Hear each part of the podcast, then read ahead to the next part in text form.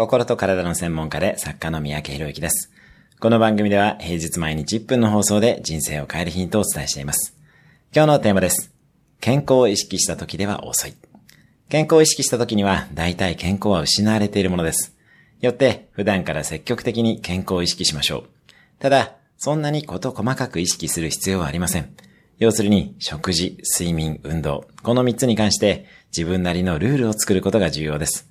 かつ、そのルールは自分を縛るものというより、自分の体を愛し、心地よく行えるものであると継続が可能になります。楽しめるものであって、ハッピーになるものであることが重要です。自分の体を運転するのが自分です。しっかりメンテナンスしていきましょう。今日のおすすめ1分アクションです。食事、睡眠、運動のルールを何か一つ決める。今日も素敵な一日を。